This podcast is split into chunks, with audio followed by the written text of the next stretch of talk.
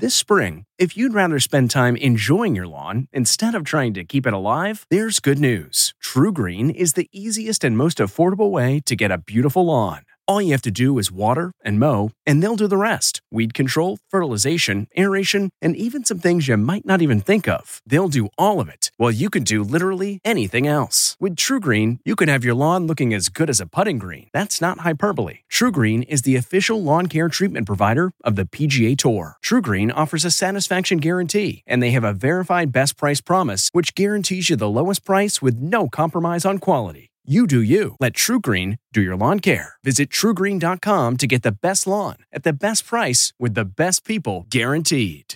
This week on The Takeout, retired Navy SEAL and freshman Republican Congressman from Texas, Dan Crenshaw. Five, four, three, two, one, zero, ignition. Major Garrett, yes, CBS, yes, hi. Ladies and gentlemen, Please welcome Major Garrett. from the nation's capital, Major, fantastic. it's The Takeout. Major. With CBS News Chief Washington correspondent, Major, that's nonsense, Major Garrett. and you should know better. Thank you, thank you, thank you. Welcome to the very best part of my broadcast week. I'm Major Garrett, Chief Washington Correspondent, CBS News, and host and creator of this most amazing program known as The Takeout, where we are two things each and every week. Dear audience, I think you know what they are, but for those who are brand new, let me remind you what are those two things?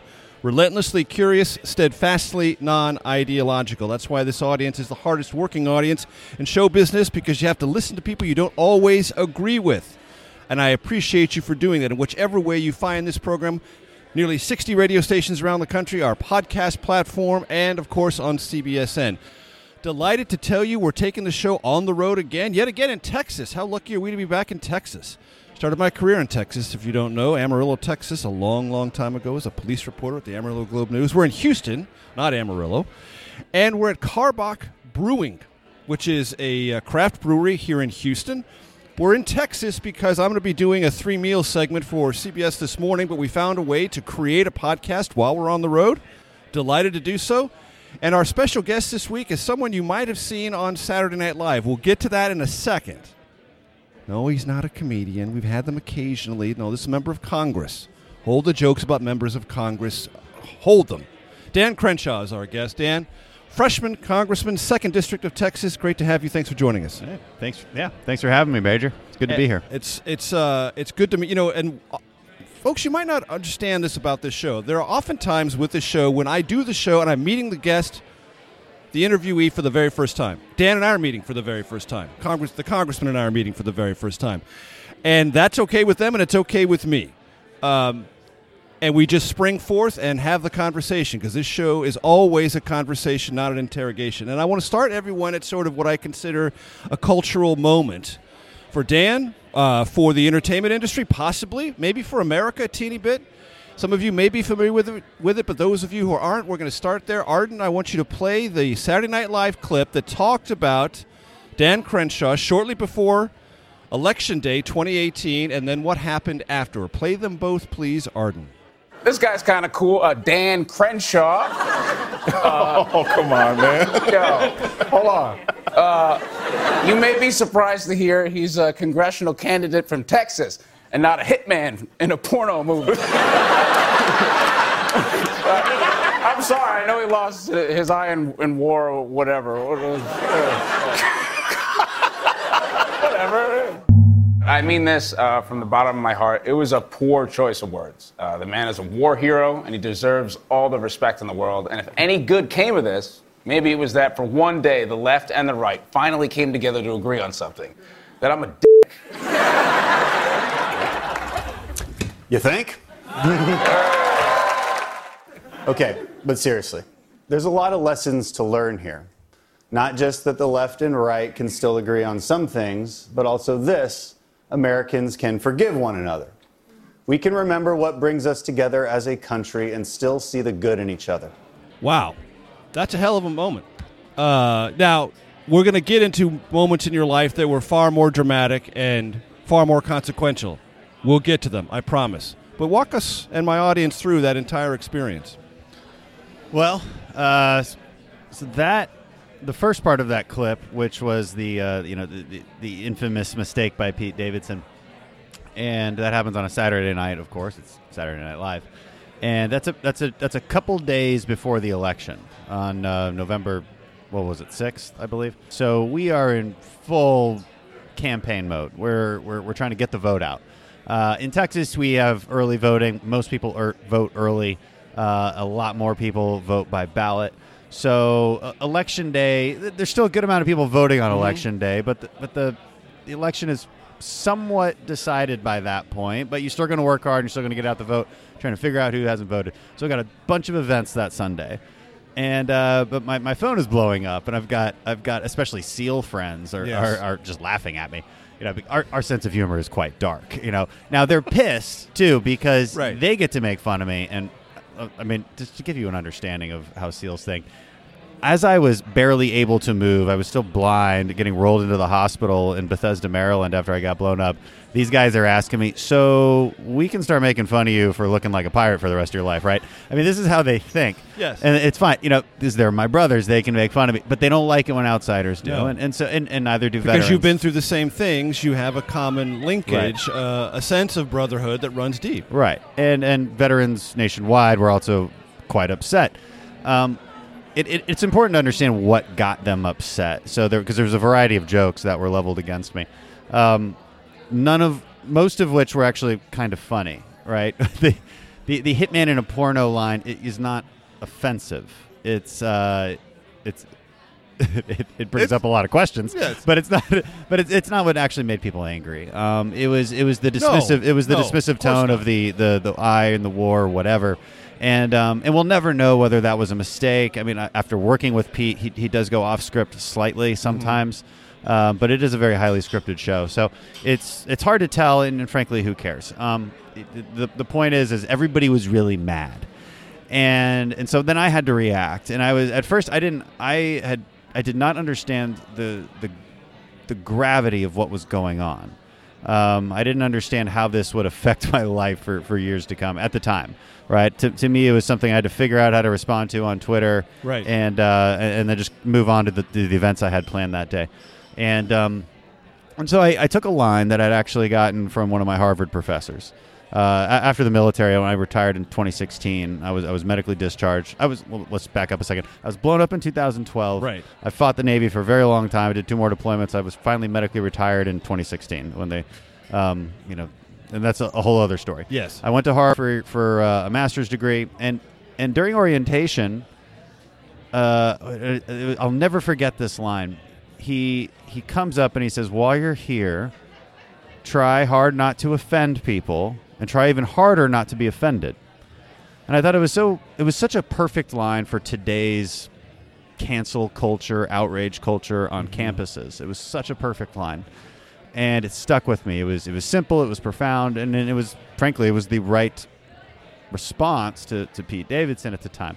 I'm not going to demand outrage. I'm not going to sic the outrage mob on Right. Saturday Night Live. Though you knew it was ready to pounce, and it already pounced by itself. This in is some modern day cases. America. It's always ready to pounce, and that is the problem. Um, and so, and so we waited a couple days. Producers are weathering the storm. They don't know what to do. Um, I, I got some word that like certain um, uh, corporations were ready to pull their advertising. I mean, it was bad for them. Um, and uh, and again, I didn't. I don't think I understood the gravity of the situation at the time. And uh, had, a, I had some lower lower level producers reach out just to say sorry, um, and that was it. it didn't, Right. didn't really mean much. Um, and then Lorne Michaels calls. Uh, he's the he's the Yes. executive producer. He's the create creator of the show. And he calls me personally, and we start talking, and you know, obviously offers his apologies. And among one of the most uh, influential and powerful people in the industry, still. Yeah, yeah, and um, invites me on the show, and I say, uh, well, I, I am interested in going on the show, but not this weekend because it's Veterans Day weekend, and I already have all these things planned. I, I can't, you know, it'd be wrong to pull out of them. And uh, and he he countered back. He said, well, that's exactly why we need you this weekend because it's Veterans Day weekend, and obviously that made sense Right. and uh, you know, and we agreed. Um, and um, and he said I could say whatever I wanted. Know, I could have my own monologue, and uh, you know that they would they would write a sense of jokes where I where I rip on Pete Davidson, and then and I could have my own monologue, and that was the deal we struck. And And so Friday night, we, we find ourselves on a on a, a landing in New York City, and uh, and, and starting starting the uh, we, we get to our. I bring my whole family, by the way. So I bring my my wife and uh, and and my parents got to go, and my my wife's family got to go. And uh, we, we get a dressing room right next to Robert De Niro, and uh, Not bad. Yeah, no, it was, it was that's interesting for a whole bunch of reasons, and uh, it was Some discussable, probably. yeah, some not. yeah, and uh, And I'm gonna I'm gonna hold you right here because I got I've got I've got one little time constraint I've got to deal with. So that's Dan Crenshaw. We're at Karbach Brewing in Houston, Texas. The takeout's on the road yet again. I'm Major Garrett back for segment two, and the capper of this great Saturday Night Live story in just a second.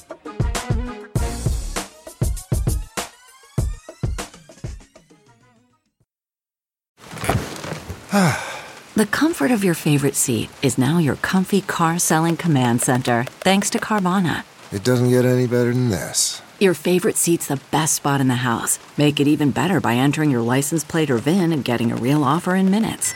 There really is no place like home.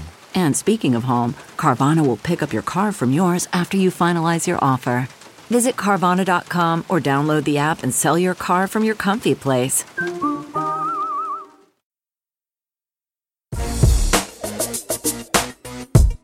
CBS News, this is The Takeout with Major Garrett. Always excited and delighted to have the takeout on the road. We are in Houston, Texas. Karbach Brewing is our host. We thank them for their hospitality. Dan Crenshaw is our guest. He was in the middle of a story about Saturday Night Live, his experience therein. Dan, pick it up, and we should note that where we left the story off, you had just gotten elected, so you're a congressman elect flying into New York. Yeah, yeah, they were making fun of me as a as a uh, quote gross people running for Congress, uh, and then uh, then I was congressman elect, and so yeah, we, we go through the script, we make some changes, we do some practice, do it again Saturday. Uh, it's it's a and I can go into detail on how the behind the scenes are if you'd like. I mean, it, it's fun. It's it's just pure sketch comedy. It's a tiny tiny space that they have in Mhm. Manhattan. It, it feels very small. Um, you know, three small stages, uh, and, and you would recognize those stages very quickly uh, just from watching the show. And it's it's fun and it's it's high energy. It, it's complete. Once you actually record, it's totally live. There's no there's no delay. There's nothing. It's very incredible to watch this entire show go down and how many moving parts there that are involved with that. And uh, you know, it goes pretty well. Uh, I, I will tell you one quick story, and, and then and then I'll analyze how this happened. You know, because I mentioned outrage culture a couple times, and, and there's a there's a deeper there's a deeper lesson here. So after I did my bit, uh, and uh, you know, again, you, you played that part where uh, they roll me on stage as Pete is, is apologizing, and then I proceed to roast him. And so, you know, we, ha- we, we leave it all out there, and, and it goes pretty well. And I come off, and I just get to watch the rest of the show, and, and, and lo and behold, who is behind the scenes but Steven Spielberg. And uh, I will say, he gave me the best compliment you can possibly get from a guy like Steven Spielberg, which Yes. is he goes, you know, you got pretty great comedic timing, and uh, you know, you could have a future in Hollywood with that with that kind of with that kind of work. And uh, and I, I actually nobody was listening, so I had to call my wife over and Right. ask him to repeat it. Please just, repeat just so, this. just so I had a witness. Um, Just for in, intra-family posterity, just repeat that so my wife can hear it. Yeah, exactly. Um, but it's important to note. I just want to note this briefly that it, this could have turned out very differently. Mhm. Um, you, you you noted before how the outrage mob was ready to pounce, and um, as it often is, you know, we, we do have outrage mobs on on. on I, don't, well, I don't even know if this was partisan. This was more. This was certainly more of a veteran community and, and, Sure. and probably conservatives because in, in the skit it was overwhelmingly Republicans that they were that they were roasting. Was, Mhm. you know, plus one Democrat, um, and so that mattered to a lot of people. Uh, it was it was divisive from the get go, and so you could have you could have seen this play out a different way. I, I could have I could have sicced the outrage mob on them, and if I had done that, uh, what what would be Saturday Night Live's you know what would their what would be their options they'd either have to they'd either have to uh, profoundly apologize you know just bow to the outrage mob and we see Mhm. this happen all the time even when it's Right. unnecessary bow down to the twitter mob uh, or they simply show no sense of shame and say screw you and uh, you know we don't we don't care what you say. It, it, those are the only two options these days. We have these what i call extreme senses of shame right? One extreme or the other. There's never any nuance. Right. Um, not never. Sometimes there's good examples of nuance, but most of the time you either bow down or you just don't care what you th- like. You just don't care what they think. And and when you in the process of don't caring, oftentimes turn up the volume of that which originally set the mob exactly. in motion. Exactly. It's just uh, it's it's a tit for tat, but you know with heavy blows, cultural blows to the face. And uh, it could have. And, and if I had done that, they wouldn't have invited me on the show, and we wouldn't have had that moment. And you know they would they would have had to just take their lickings, and, and we'd be even more divided than we were before. Mm-hmm. And it wouldn't have been productive. And so I think I think America got to kind of breathe a sigh of relief when we did do it differently. And, and the unfortunate part about that is that it surprised a lot of people. It shouldn't be all that surprising when we just when we just allow the the elements to actually work themselves out. Did your reaction, and I'll let you offer the description, de escalation, create an alternative, create a space of forgiveness, however you want to phrase it, come to you naturally, or did you run through a series of calculations about that? Like I kind of just said what I felt. Um, you know, I, I was given an I was given in a, a situation where you could imagine that they really didn't mean to offend wounded veterans. They obviously meant to offend conservatives. That that that was obvious. uh, but it wasn't obvious that they meant to take a deeper a, a deeper punch to the gut about wounded veterans, and you could imagine that it wasn't the case. And then you know, and and I, and I would have also been lying if I had said that I was just outraged and emotional about this. That, that's not my nature. So I would have been showing faux outrage, and I'm not one to do that. So that that went into it, and and I, I- think the response ended up being pretty genuine. We, we, we knew it was going to be a response like that. I was just the the debate with, with me and the team was how do we phrase it, Right. And then I just went back to my Harvard professor, and, Sure. and I wanted to quote that one. Exactly. I want to ask you something because when I first started covering Congress in 1990, I came across two gentlemen in Congress at the time who left a kind of an impression on me along these lines Bob Dole and Bob Kerrey. Uh, and they both had a kind of avuncular attitude about political partisan warfare, which, which went something like this. They would kind of at times look around and say, guys, this isn't the hard stuff. They had both been terribly wounded. Bob Dole in World War II, Bob Kerrey in Vietnam. And when I would talk to them, they, they wouldn't go into great detail, but they would just say, look, political battles are one thing, but real life battles or being in things that are dire and deathly and full of awful consequences, heroism, valor, risk taking, that's when you sort of get a figure, uh, an impression of life. And they, they had a kind of arm's length distance to how intense political battle ought to be. Did any is that any part of your worldview? The word you're really talking about is perspective. They, they had perspective, and uh, yeah, I, I believe I have a sense of perspective, and that that perspective is gained from difficult experiences. Um, it's also gained from a sense of humility when even if you don't have any difficult experiences, even if you've never had true hardship in your life, uh, you can at least imagine hardship and gain perspective that way. That that's a lesson that Americans I think need a lot more of. We we have it better than any civilization has ever had it in the history of the world. That's that's that's that's not even Full stop. That's not debatable. Mm-hmm. And yet we our anxiety levels are rising. We're we're over medicated. We're we have you know increasing suicide rates among young people. This is a real issue, and, and you got to wonder why that is. And there's probably a variety of reasons. It'd be it'd be wrong to say that it's all due to a lack of perspective, but it's certainly an element. It's certainly an element. I mean, you know, I, I get to complain about the Wi-Fi on an airplane at thirty thousand feet because it's intermittent and that's really annoying. I hate that.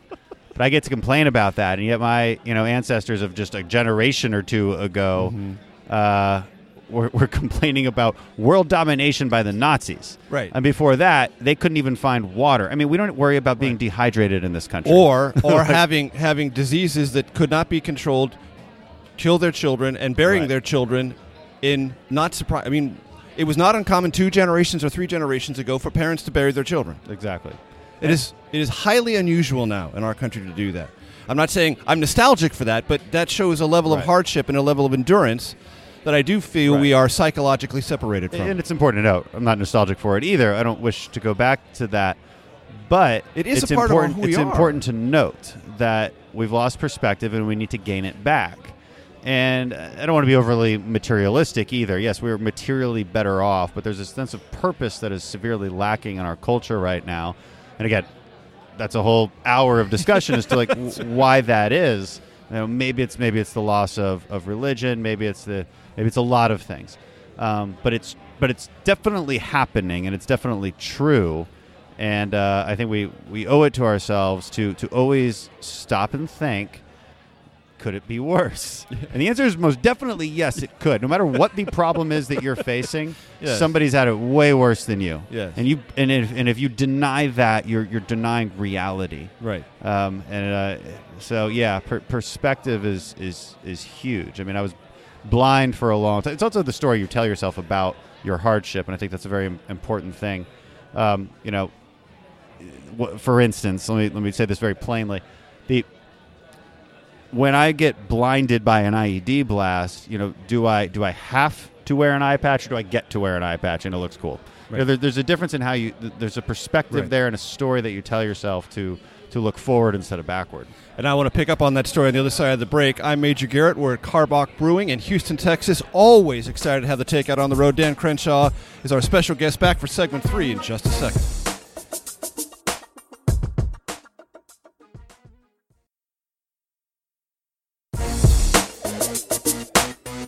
From CBS News, this is The Takeout with Major Garrett. Dan Crenshaw is our special guest, freshman congressman, Republican, if you hadn't guessed already, second district of Texas. We're in Houston at Karbach Brewing. Dan, uh, at the very beginning of our conversation, and a couple of times you've referenced being b- blown up. Uh, give my audience just a sense of when, where that was, and how it changed your life. Well, that happened in, uh, on June 15th, 2012. Uh, we- the IED threat in southern Kandahar, where we mostly operated, and Helmand province was pretty bad. Mhm. Probably still is. Yes. Uh, definitely still is. Mhm.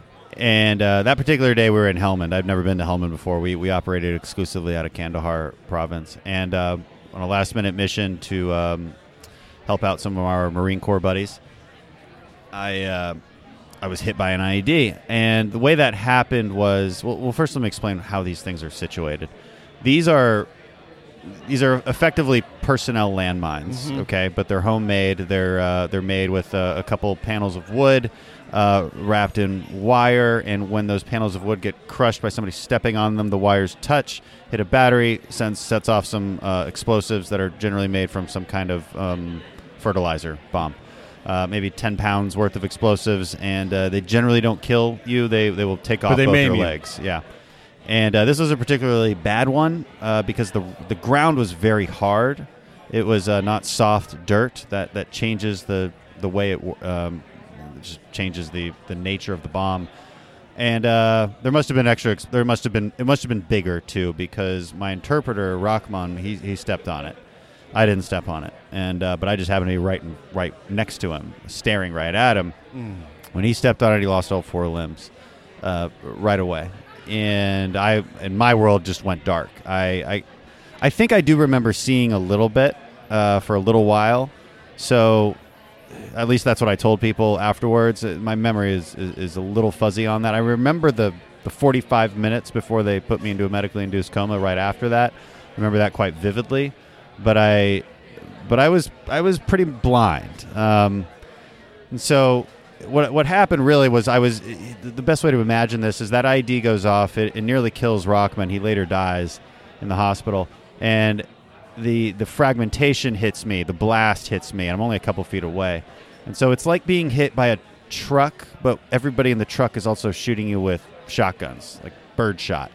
And uh, that's, that's that's that's definitely what my body looked like afterwards too. Um, you know, and and and, I had pain everywhere. Uh, not my eyes. I my eyes, my face was numb, uh, but I severe pain everywhere else. I didn't know what I don't know what had shot through me. I wasn't sure.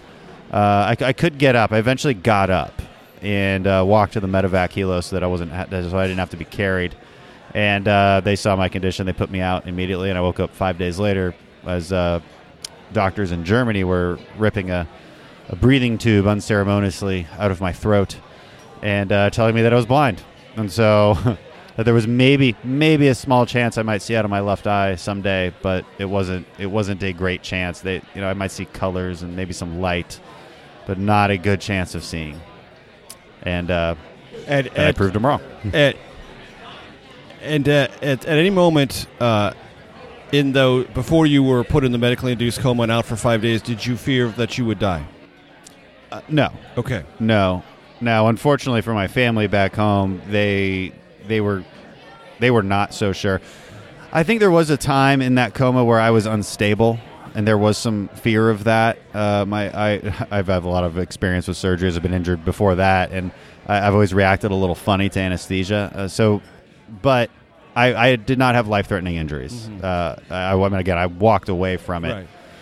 But unfortunately, my wife was getting word that some half my face was gone. I mean, it was horrible on her. I mean, she's that, that's again, that's a whole other interview about what it's like for a lot of these women that I know personally who've lost their husbands overseas, or uh, or or suffered through bad injuries. And when you got the news about your eyesight, what was your reaction internally? a strange one. so, um, I I was blessed, and I, and I kind of literally mean blessed, and I, I think I believe that God was able to give me the strength to not believe, or to believe that I would see again, even though that was not what doctors were telling me. And so my reaction was, yeah, I figured I'd lose an eye. That was that was I was not overly surprised by that news. And when they told me there's a small chance that I'd see out of my left eye again, I just assumed there was a good chance that I would see out of my left eye again. And uh, that was that was truly my mentality, and it did not make sense. It, it was it was it was illusion. Um, my, my condition was really really bad. There was I mean, they could they could tell that there was some kind of metal still embedded in the eye, and that it was that was going to poison the eye eventually. So we, for days, I had fights with doctors in Germany about getting me back home as soon as possible to get the surgery done. Um, you know, their their timelines were informed by the medical realities and logistical realities. Mine were informed by what the hell I wanted to do at that moment. That was a, it was a it was a truly miserable time. I couldn't really move. My body was beaten pretty bad, swollen. I, I literally could not move. I was hallucinating badly. My, my optic nerve was still firing, so I was seeing Afghanistan all around me. I never left Afghanistan. I knew it wasn't there. I knew it wasn't real, but I never left it. So I, I was I was quite literally. Everybody uses the term literally wrong these days. That's like the new thing in 2020. I was literally living in a nightmare. So uh, and uh, it was it was a strange, terrible experience. And describe your eyesight out of your left eye now.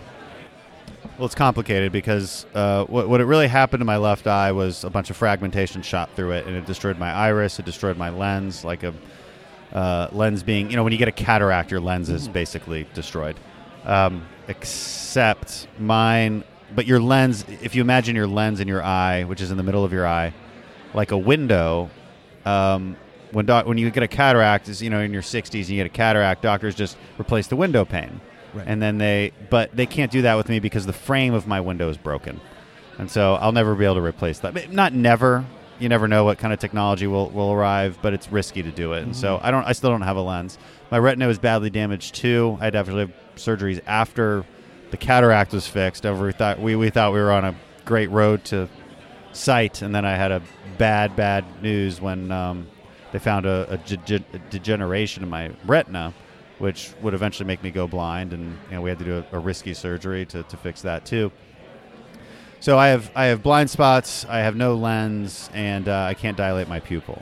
Um, Do you see colors? Oh yeah. So Okay. yeah, but so, but- but the good news after all that is, I mean, I'm looking at you in basically 20/20 vision right Okay. now.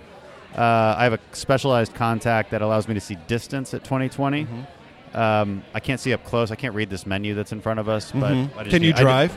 yeah. Okay. Yeah, I just memorize the route. Mm-hmm. No, Got it. I'm just kidding.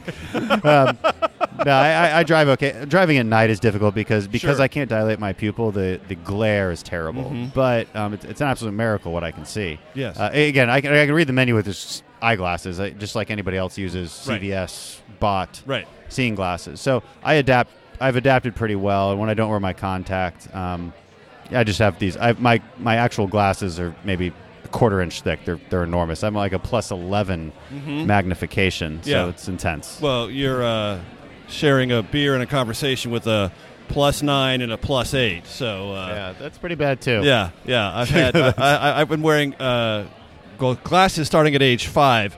Let me tell you, that's a heck of a combination. Uh, horn rim glasses would be 1967. That was the only available glasses on the market. And, that's right. And the name Major that was quite popular in kindergarten. Let me tell you. Yeah, Major with glasses. It was it was a lot of fun. and in case everyone uh, is is in any way uh, uncertain about this, I'm a phony major. I have been for 57 years, major in name only. Let's just make sure that's also clarified. uh, Dan, we're going to go to break here in a second, and we'll get to some news of the week and some policy stuff. Um, but before we do that, I want to tee up a question. I want you to think about it before we go into break. Because of your service in Afghanistan, your long history in the SEALs, actually, two questions. Is there a culture problem currently within the SEALs? Secondly, did you have or do you have a reaction to the Afghanistan papers published about a couple of months ago? We'll get answers to both of those questions on the other side of this break. I'm Major Garrett. Karbach Brewery in Houston, Brewing in Houston, Texas is our hospitable host. Takeout is on the road again, and no one could be happier than me. Stream the Takeout on CBSN Fridays at 5 and 9 p.m. Eastern, and Saturdays at 1 and 9 p.m.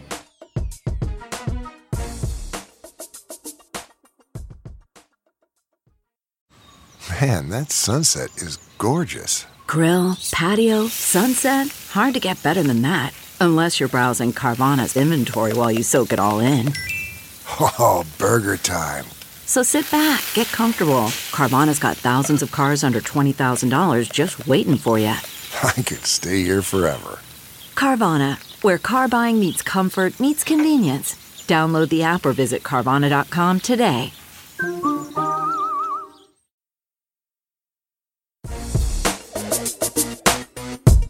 CBS News, this is The Takeout with Major Garrett. Welcome back. You know, sometimes in the show we do a lot of news of the week, and sometimes we just do a lot of biography. Quite obviously, this episode is a lot of biography because our guest has a valuable and, I believe, important one Dan Crenshaw. Freshman congressman, 2nd District of Texas. We're in Houston, which is where that district is in part. And I left Dan with two questions hanging somewhat in the air as we went to break. The Afghanistan papers, for the audience who may not remember, a quick refresher. It's very, very quick. Lots of papers, internal documents from the government that said all the progress being represented to the public in Afghanistan for many, many years was not true, and people who were writing the analysis knew it.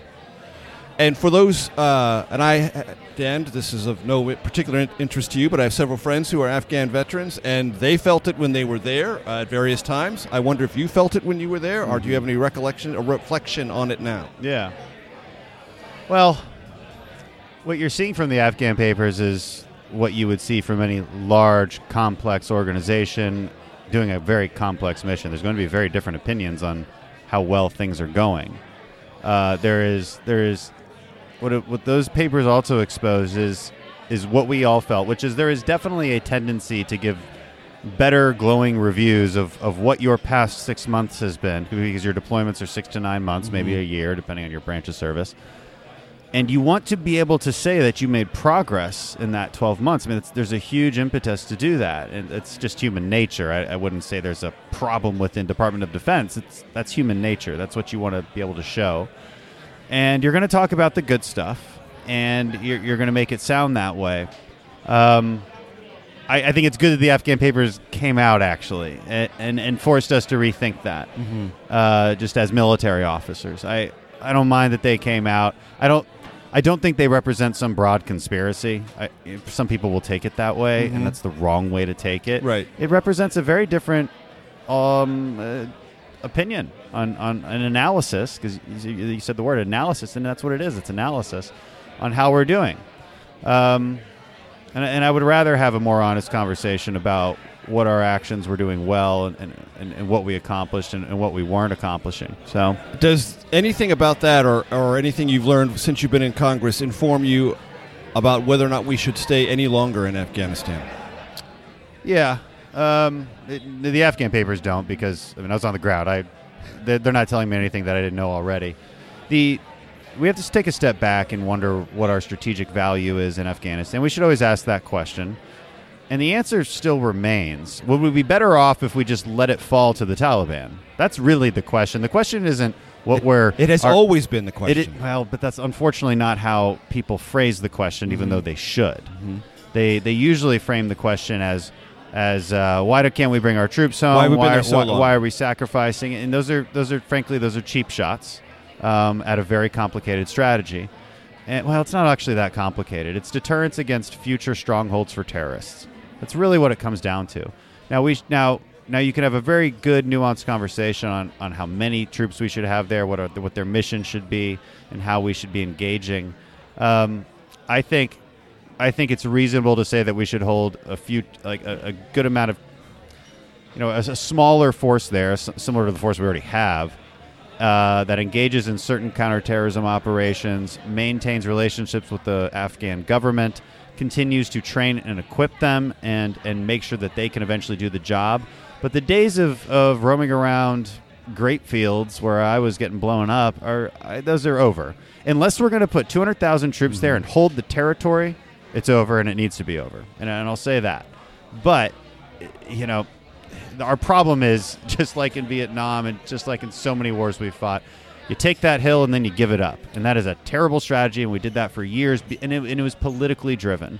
The military always knew it was bad. We always knew it was bad, but it was always politically driven because everybody wants to promise they're going to bring the troops home because it makes people feel so good. Right. And politicians are happy to get reelected by making you feel good instead of being honest with you.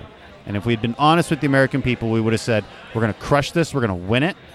and, uh, and we're going to be better off. But it's going to take a little bit of sacrifice. Are you with us? And this is why we're doing it.